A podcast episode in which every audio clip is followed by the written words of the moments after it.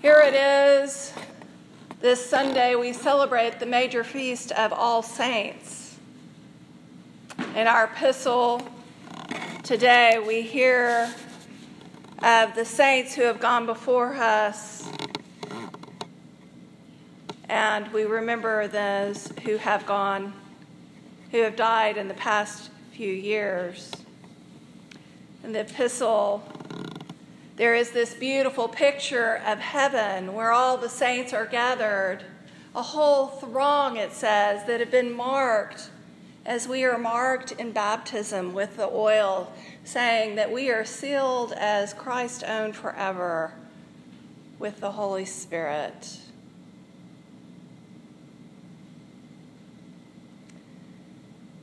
We remember this day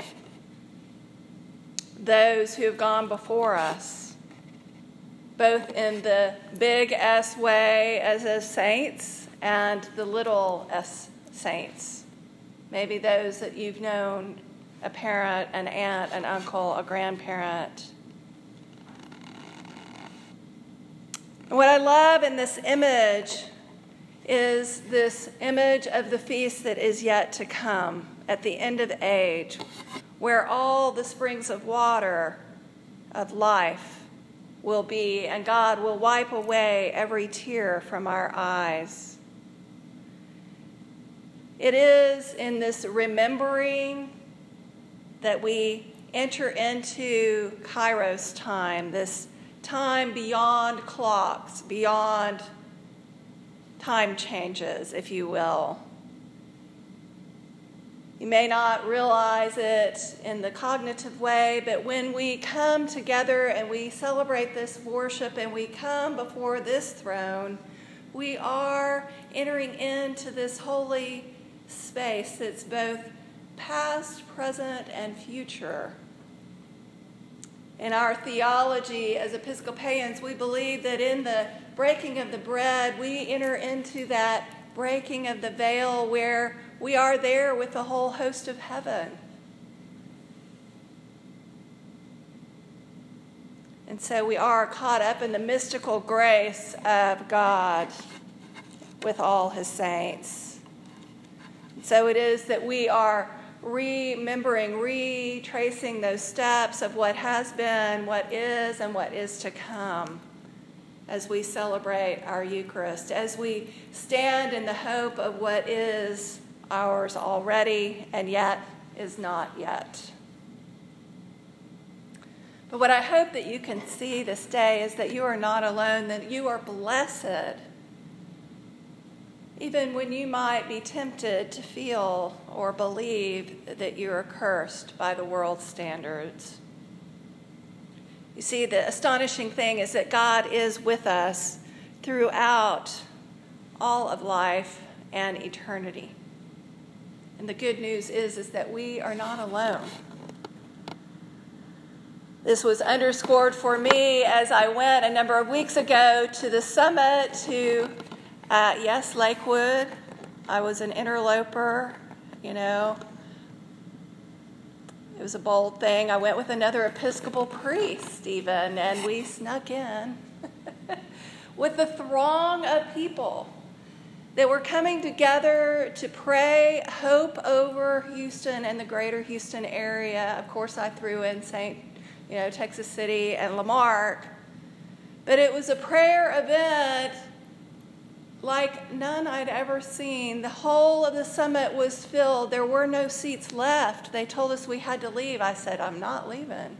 Just go up. And so we began to climb to the top to where we found a spot here and a spot there, and we sat until we were drawn to stand because they had collected so many worship leaders from across the world to come and worship. This was their heart to come and lead worship and prayer over Houston after this disaster that we had had with Harvey what was so beautiful is that one of the young voices from Hillsong, when she began to sing this song of "We are, you are not alone, God is with you," the whole place was to their feet, And back were the days, we all are old enough to remember, you used to do your lighter, but everybody was holding their phones up with their lights on, their flashlight.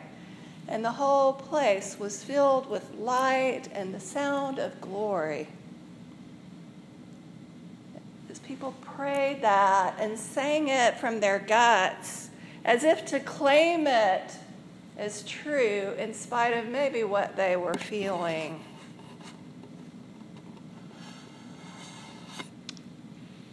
A beautiful taste of what's yet to come when it talks of this worship of the throngs of believers that will be gathered before the throne of Christ, the throne of God.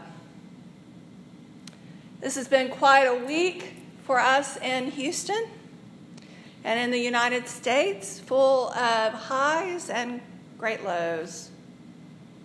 From Astros winning the World Series, how about that? Pretty cool. To a terrorist attack in New York City. And I would say that in both of these events, we were able to tangibly feel our connectedness to one another to the greater body, and to something bigger. And we were also reminded of our powerlessness to prevent suffering and even tragic death. Or even with a closer to home analogy, we might be reminded of our powerlessness over our aging temples, these bodies in which we live in with their pains and their malfunctions.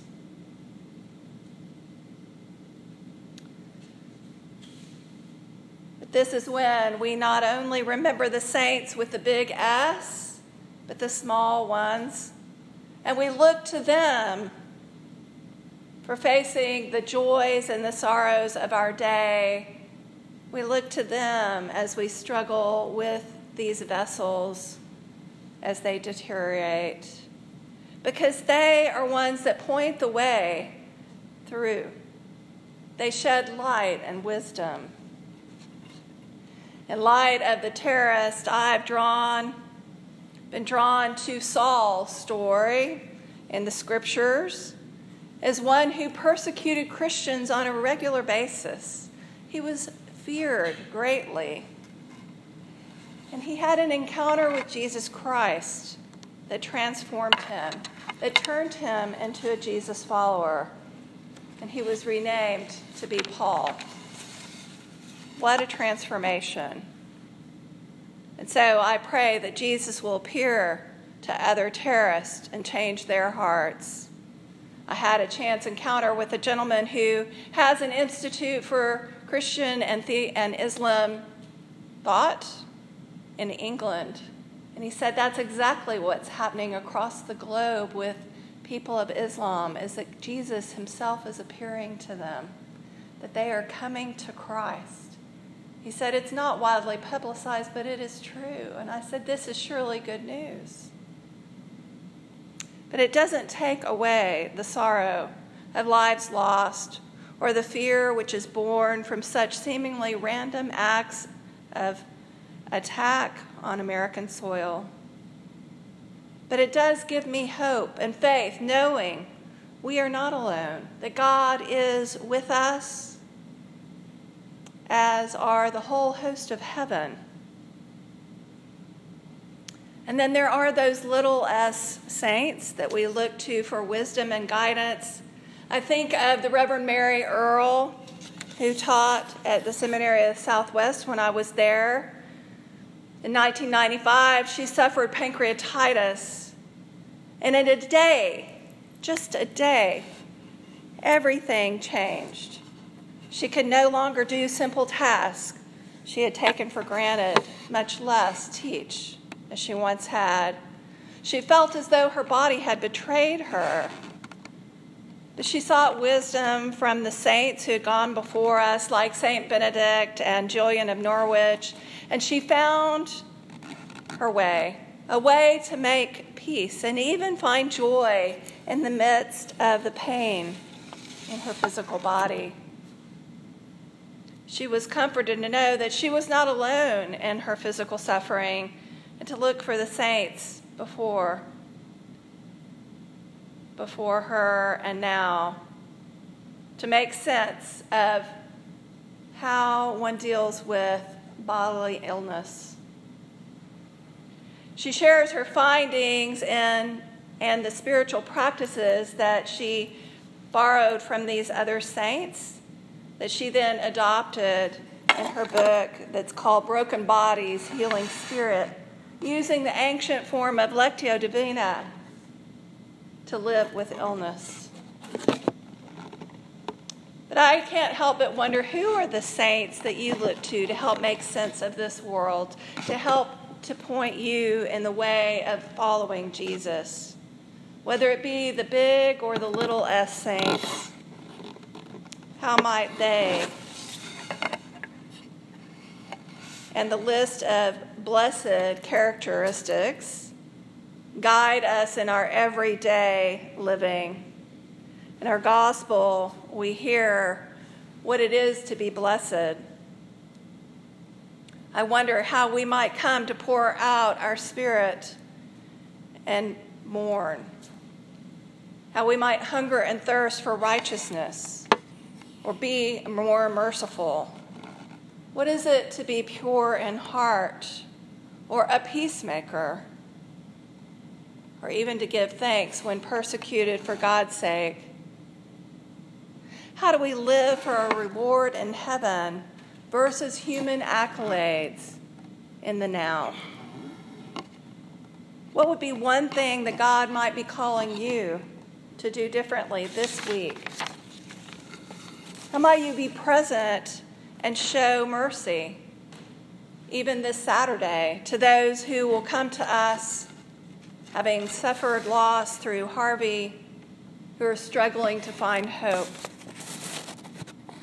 When I think of mercy, I think of it beginning with just being present to others and seeing them and treating them as equal and offering an act of kindness and compassion to let them know they are not alone, that you and God are with them.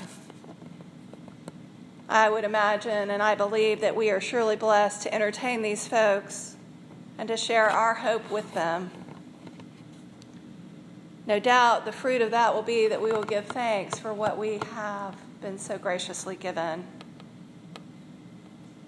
Our hope, which comes from knowing that we are not alone. And in the end, God will wipe away every tear from our eyes as we join in that great throng of worshiping saints before God, joining with all the saints from across the ages. I give thanks for the saints who are responsible for your being here this day. For someone shared the good news and the hope of Jesus Christ with you. May we be so bold as to share it along the way. Amen.